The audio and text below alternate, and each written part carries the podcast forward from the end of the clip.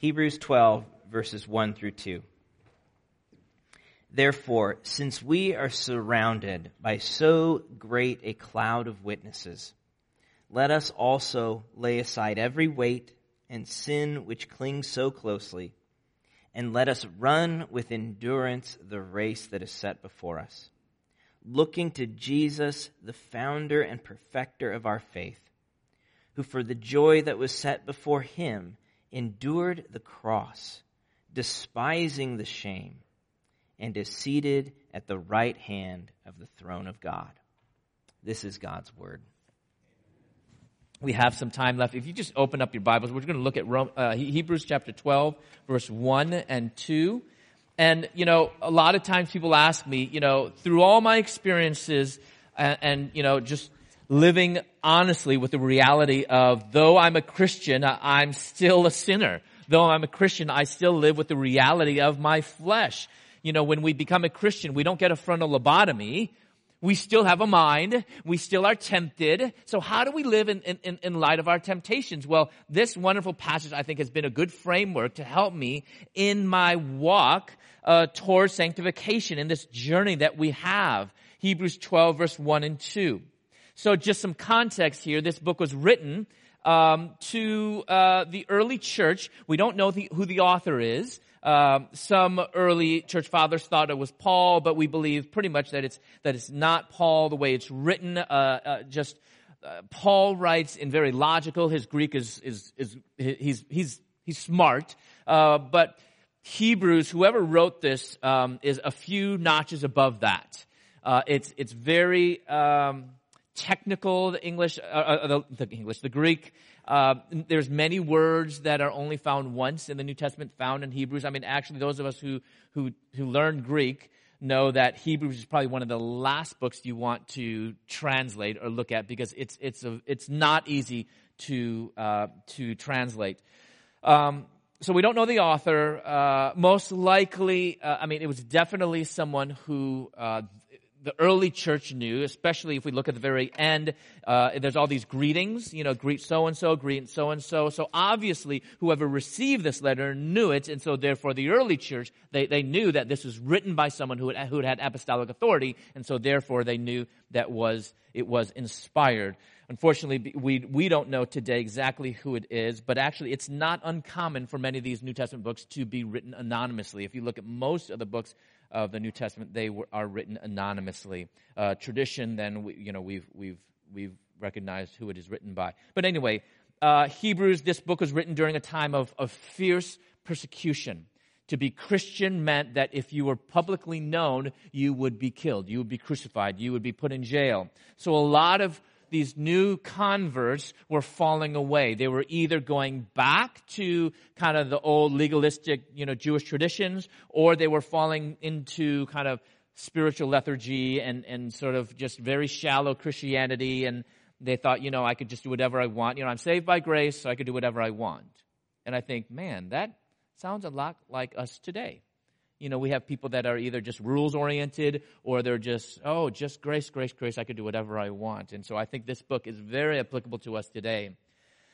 Um, Hebrews 12, verse 1, we find that uh, this begins, therefore. And I don't know if you've ever, uh, you know, had a teacher that talks to you about keywords, uh, and, and particularly conjunctions, uh, words that tie uh, sentences or passages together. Well, therefore is one of those. I don't know if you ever heard this, but you know, I, I knew kind of in kind of a basic Bible study class. Uh, whenever you see the word therefore, you ask what it's. Anyone know that? Therefore, okay, you guys heard that before. Whenever you see the word therefore, you ask what it's there for. I mean, it's, it's kind of catchy, but therefore is kind of a connecting word and connects what's, what just, what we just read to what we're about to read. So in other words, it's kind of like a wrap up. It's like a conclusion to saying what we just read. That's kind of like when I'm now I'm transitioning to this is in conclusion of what we just read. So what therefore, that means we need to then look back. Hebrews chapter 12, well, if we look back, we look at Hebrews chapter 11. And we know Hebrews chapter 11 is what we often call the hall of faith. Not the hall of fame, but the hall of faith. And we get, you know, people like uh, Abel and Enoch and Noah and Abraham and Isaac, Jacob, Moses, etc. All these great women and men of God. So therefore, then it says all these, you know, wonderful, uh, model people that we look up to. It says, therefore, since we're surrounded by such a great cloud of witnesses, and that, that's pertaining back to these saints that have gone before us. Now, that word, uh, uh, witness, uh, can also mean, uh, in the, you know, it, it has also been used uh, to refer to like a spectator. So I think in a sense, uh, the writer here is, is building this metaphor of kind of a, uh, like a, a, sports metaphor, uh, an, an, athletic metaphor, and of course, back in the Greco-Roman world, that was a big thing. You know, they didn't have football, they didn't have whatever. They had huge stadiums, as we see uh, still some around, that people would come and they would watch all these games, and these games would sometimes would be gruesome, kind of, but uh, they would also have some games that were wrestling, or that's where we kind of model the Olympics after track and field.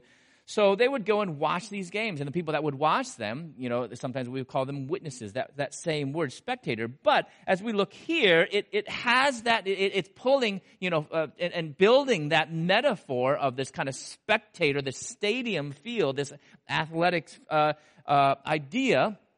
But it also means more than that. And, and if you also think, uh, you know, as a spectator, as, uh, you know, this, the, the, people around, you know, they're, uh, in, in, a stadium, they're all cheering for their favorite athlete. Uh, if you're a football fan or, uh, you know, a, a sports fan, uh, when you play, on home, you get the home court advantage. And what happens usually in those situations? The home team plays better because People are cheering you on. And that's what we have. We have this great cloud of witnesses around us, and they're basically cheering us on. And honestly, we always have the home court advantage. We always have the home court advantage, and people, they're cheering us on around and, and cheering you forward. But that word is more than just meaning a spectator, because oftentimes people in the stands, they might know the sport a little bit, but they probably don't really know the sport you know, they, they probably need to get off their rear a bit and do a little bit of exercise themselves. But what we find here is, is, this is more than just spectators. These are actually people who have run the race, finished well, and they're now cheering for you. Um, you know, in Chicago, we have uh, the Chicago Marathon. Of course, it's not as big as the Boston Marathon, uh, but every year they would come in around October and they would run one side of Moody and go up the other side on the streets. And uh, it's pretty exciting to watch. I never did it. I'm not a runner. I, am I'm, I'm Asian, so I don't run. Um, ping pong, badminton, you know, chess, those type of things. I can do that. Gymnastics. I was a gymnast. Uh, we got short legs. I, you know, we're not. You you never find you know an Asian person you know winning a marathon. It just doesn't happen. Um, but chess, you know, badminton, we can so anyway, I'm not a runner, but I'll, I'll, I'll cheer my friends that, that will run, and um, it's pretty exciting. I, I don't know if you've ever gone to the Boston Marathon or whatever. I mean, it's it's it's, it's there's like electricity in the air. It's it's very uh, it's just neat to go. You got to do it one time. Uh, but when you go to the finish line, it's something totally different. I mean, it's like it's the energy is like times a hundred and people are like, it's, it's actually very emotional too. People seeing finish. I mean, can you imagine running 26.2 miles? I mean, that's insane. Uh, and, and then they finish. And a lot of times, it, they sometimes do it together, like maybe husband and wife or father daughter. It's it's really neat to see that. And they're like, you know, they're crying together and they're finished. Where you know, and I, would be crying because the pain, you know, is going to end hopefully. Um, so they they get finished. But you know what's cool for me when I when I went that you know once or twice to watch is at the finish line. These these uh, runners finish. They get their whatever the thing to keep them warm and the medal. And a lot of them they turn around and they begin cheering strangers on. And there's something different I hear from these runners when, you know, they're just other, just kind of just, you know, spectators cheering, and then they see like another fellow runner cheering them on. That, that gives them like an, an extra little boost. It's like, wait, he knows. Like, like that, you know, kind of chubby person has no idea, you know, that person, you know, that has no idea what it's like to run 26, you know, this, you know, all these spectators, but then that person who's just got that medal finish knows exactly what I'm going through. And you know what? That's what we have around us. The great cloud of witness, they're just not people like, oh yeah, go, go, go. Like I have no idea what you're going through, but just go. No, these are people that have been in your shoes. They've actually run the race. They've been persecuted and they finished well. And that's what we have. So don't forget that. So what does that mean practically? It means that we have to be in community. I mean, there's, I, I hope if you sat in any of my talks, um, I hope that one of the things that you walked away is the importance of a local church. I think oftentimes we want to be these solo Christians and do these things on our own and just kind of work on our sanctification, discipleship, and, and, and, and like we kind of separate ourselves from the church. But we have to be in community. God gave us the church, not, church isn't a building, church is people. And it's not just, we're, we're actually not just to view each other as like just, you know, friends. We're actually, we're called in the New Testament, we're called to call each other brothers and sisters. Do we live like that? We have to, but it's not just community because if we're just community, then we're just no different than a social club, than like a Lions Club or whatever. We have to be open as well, open and transparent. Hold each other account. How can I hold you accountable and know what you're struggling with if you don't open up or if I don't open up? And honestly, we can't expect someone else to open up if we don't open up first. Sometimes we have to kind of foster that, that, that, that, that kind of um, the, the, the theme of transparency and, and to, for other people then to open up as well. Um, so we have, therefore, since we are surrounded by such a great cloud of witnesses, verse 1 goes on, let us also lay aside every weight. Um, I think some translations say, throw off sin. Um, that word, uh, weight, in Greek can also mean something uh, a big mass uh, that's ponderously large. Uh, that's a that's a big uh, hindrance that slows us down. So when I was in the Marine Corps, uh, you know, uh, we our boot camp is three months. Not like the other branches that kind of just do you know every few weeks or whatever. Uh, we actually have three full months of boot camp, and it was really tough. And again, remember, I don't like to run, but my drill instructor didn't really care that I didn't like to run. You're running. So we ran, and when we ran, it wasn't like we just ran in, you know, our tennis shoes and shorts and tank top. We ran with full combat gear. We've, you know, our, our utilities, um, all, we had to run with a rifle, not a gun, a rifle, um, combat boots, and these boots were heavy. You know, they felt, I mean, they felt like, you know, I don't know, 10 pounds after like the 10th mile. And, and then we run this backpack. And, and they're not at all like the cute little backpacks that you have that you run, you know, walk to school with. These are like enormous backpacks. I mean, you could fit like a whole person in it. Well, depending on how you cut them up. I mean, it's, get them all in there. And it was enormous and we had to run and run and tell you I was in amazing shape. So after boot camp, three months, uh, I had a few weeks of furlough at home before I went off to uh, more training. And uh, so I just thought, you know, I'm in great shape. I might as well keep that up. So I thought the first day I'm going to go home and run. I mean, uh, you know, just keep it up. That's what we normally did. So I went out and I'm thinking, well, I probably shouldn't be running around in my camouflage utilities. I don't want to scare my neighbors. So I was like, I'm just going to put on shorts and, you know, uh, t- tennis shoes and, you know, t-shirt or tank top. Um, I stretched a little bit, started running, and can I tell you, I felt like I was flying. Flying. Why? Because I didn't have all this gear on. I didn't have to carry around my rifle. I didn't have to carry around this 50 pound backpack. But you know what? I think many of us are going through life with a 50 pound backpack on our back. And it's our sin. Let it go. Not like the, the song, but I mean, you know, cut it off. Just like Jesus says, if your right hand causes you to sin, cut it off. If your right eye causes you to sin, gouge it out. He's not talking about self-mutilation, but he's saying take your sin seriously. It's cancer. And I know some of you guys know people who have had cancer and have passed away. And, or maybe you're a survivor of cancer. You don't want your doctor to play with cancer. You don't want doctor, you know, to just maybe take a little bit out and then sew you back up and come back in another few months. But that's what we think we can do with our sin. Well, I'll just wean off my sin. You don't wean off sin, you cut it off. That's what you, it's, it's radical amputation. We don't play with it. So we need to cut off sin and not allow it to, to get in the way. And that might mean for you, if some of you, you men and women are wrestling with sexual thoughts and impurity and lust, Um, you know, I often talk, you know, because that's kind of my world and my framework, talking about sexual morality and temptations and lust and, and the reality of pornography. I think we have to, if we're going to protect ourselves and our kids, we need to all have filters on our computer. I think many of us we don't have that. Our kids have, have computers and the, and they're on access on the you know whatever, and literally you have no idea what they might be looking at. And put those filters on your computers. The text goes on to say, "Let us run with endurance the race that is marked out for us." Um, you know, as, as, you run anything, as you run a um, and, and here's just some, some, some links to some filters that I suggest. The text goes on, run the race with endurance, um, the race that is set before us. Running doesn't, it takes practice. Running a marathon, you don't just wake up one day and say, I'm going to run a marathon. It has, you have to have a plan. And I think, unfortunately, you know, when it comes to uh, the reality of our Christian life, it's no different. That's why the biblical writers use running as a metaphor of the Christian life. That just as we go through life and uh, uh, or, or, or, you know get ready for a race, so should we treat our Christian life in that same way. Billy Graham just passed away, great godly man, probably one of the probably the greatest evangelists of our time. He ran the race well. He was faithful to God. He was faithful to his wife. Not by accident.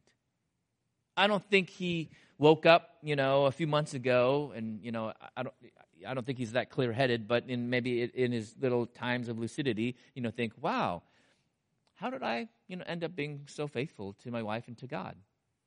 No, wasn't an accident. He had a plan. He knew his sinful heart. He knew what his mind is capable of. He also saw the other men that were called by God and, and were by, used by God at his same time that were falling one by one by one. And he had a high standard. He had a plan. He knew that he liked women. He liked pretty women. And he knew that with all his clout and traveling, there would be women that would be falling over him. So he had a standard. He said, I will not be alone with a woman ever. Even, I mean, I hear that when he would go into an elevator and he would go up an elevator and just the elevator would stop and a woman would walk on, he would just politely walk off and take the next elevator or go up the steps. You might think, oh, that's radical. I mean, that, that's just a bit crazy. But you know what? Sometimes it takes crazy measures to pursue holiness. Holiness, perseverance does not come by accident. I mean, I know what I'm capable of. And like for example, I just never travel alone. I have the blessing of traveling with my parents. Uh, when I'm when the three of us were not speaking, I always travel with my mother. Uh, I'm single, so uh, my mother has the time to do that. You have to think of what works for you. What's the plan for you? I know simply uh, people who, in their workplace, instead of having their computer screen turned away from the, the door, they will actually turn their desk around. So, so their back will be the door and then the screen will be, I mean, just little, little things like that. I mean, think of what you have to have a plan. Then the text ends, verse 2, or we're going to end here at verse 2. It says, uh, looking to Jesus, or sometimes it says, fix your eyes on Jesus, the founder and perfecter of our faith, who for the joy set before him endured the cross, despising the shame, sat down at the right hand of the throne of God. You know, the reality is that we need to, through all of these struggles, whether you're being persecuted as, as some of these early church were, or whether they're falling away and going back to their sin, through all of this, you know what needs to be our main goal? Not our struggles, not our sin. I know, I know many young men who are wrestling with pornography and they wake up in the morning and they say, please God, help me not look at pornography. And that's a good prayer. But then it stops there. That's all they do. Help me to not sin. Our goal as Christians on a daily basis and not, is not to simply not sin. Because when we do that, you know what? We're putting our goal too low. Our goal is not simply to not sin. Our goal is to be like Christ. Because I can tell you, you could possibly not, you know, just not sin and then you could miss out on Christ. But if you get Christ, you will not sin. We need to fix our eyes on Jesus. We need to know what is our end goal for our life and for our day. We often don't know what is the right goal, what is the right de- destination. You know, in a marathon, can you imagine if the marathon runners started, they pulled the trigger, and no one knew where's the finish line? Wouldn't that be chaos? They'd be running around bumping each other. Where are you going? I, don't I think it's this way. No, I think it's that way. You know what? But that's how we're living. We don't know what is our destination. In 1952, there's a young lady named Florence Chadwick. She was a swimmer. She ran the English Channel in both directions. She was the first woman to do so. She wanted to break another record and she wanted to swim from Catalina Island off the coast of California to the coast of California. 26 miles of swimming. So she trained, she trained and trained for months. She went one morning. She went to uh, the coast and she had to cover herself all in like oil or whatever because, you know, to keep warm and it was really early, so the water was really cold. She could barely see. She was flanked by two boats: her mom, her coach, trainer, etc.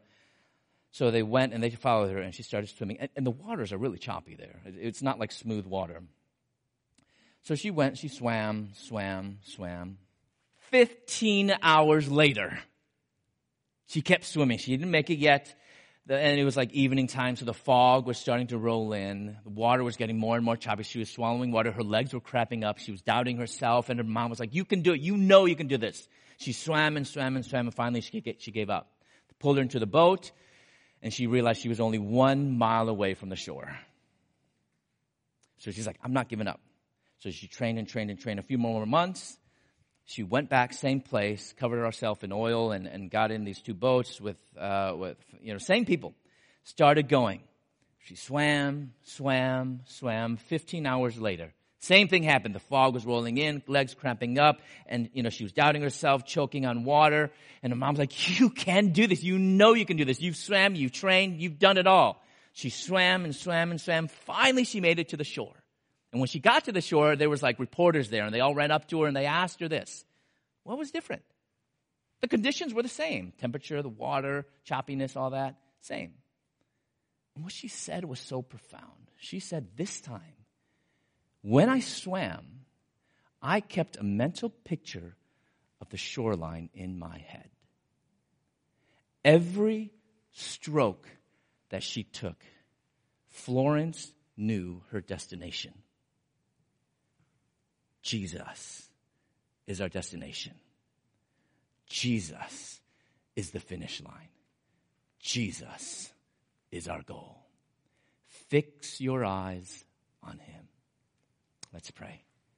Father, we thank you for your word. We thank you, Lord God, how rich your word is to us, how it can encourage us, Lord, in our difficult times. It can encourage us, Lord God, when we're being pushed and persecuted by others.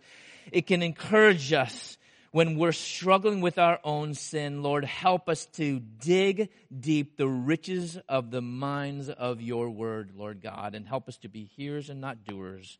We love you, God. We praise you, and we ask this in the powerful name of Christ. And the people of God said, Amen.